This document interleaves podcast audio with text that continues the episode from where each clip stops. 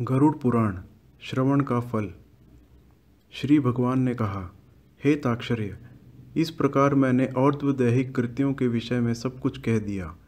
मरणा शौच में दस दिन के अंदर इसे सुनकर व्यक्ति सभी पापों से मुक्त हो जाता है। यह परलोक संबंधी कर्म पितरों को मुक्ति प्रदान करने वाला है और परलोक में तथा इस लोक में भी पुत्र को वांछित फल देकर सुख प्रदान करने वाला है। जो नास्तिक अधम व्यक्ति, प्रेत का, यह और्ध्वदैहिक कर्म नहीं करते।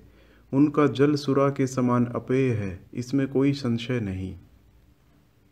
देवता और पितृगण उसके घर की ओर नहीं देखते, अर्थात दोनों की ही कृपा दृष्टि उन पर नहीं होती, और उनके पितरों के कोप से पुत्र पौत्र आदि की भी दुर्गति होती है। प्रेत क्रिया के बिना ब्राह्मण, क्षत्रिय, वैश्य, शूद्र और इतर जनों को भी चांडाल के समान जानना चाहिए। जो इस पुण्यप्रद प्रेत कल्प को सुनता और सुनाता है, वे दोनों ही पाप से मुक्त होकर दुर्गति को नहीं प्राप्त होते हैं। माता और पिता के मरण में जो पुत्र गरुड़ पुराण सुनता है, उसके माता पिता की मुक्ति होती है और पुत्र को संतति की प्राप्ति होती है। जिस पुत्र ने माता पिता की मृत्यु होने के अनंतर गरुड़ पुराण का श्रवण नहीं किया गया श्राद्ध नहीं किया वृषोत्सर्ग नहीं किया, मासिक तथा वार्षिक श्राद्ध नहीं किया, वह कैसे पुत्र कहा जा सकता है? और ऋणत्रय से उसकी कैसे मुक्ति हो सकती है? और वह पुत्र माता पिता को तारने में कैसे समर्थ हो सकता है?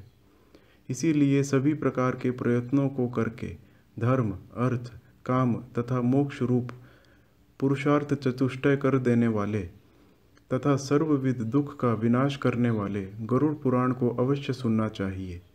यह गरुड़ पुराण पुण्यप्रद पवित्र तथा पापनाशक है। सुनने वालों की कामनाओं को पूरा करने वाला है। अतः सदा ही इसे सुनना चाहिए।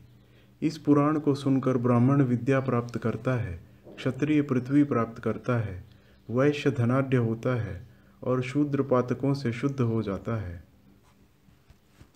इस गरुड़ पुराण को सुनकर सुनाने वाले आचार्य को पूर्वोक्त शैया दान आदि संपूर्ण दान देने चाहिए। अन्यथा इसका श्रवण फलदायक नहीं होता।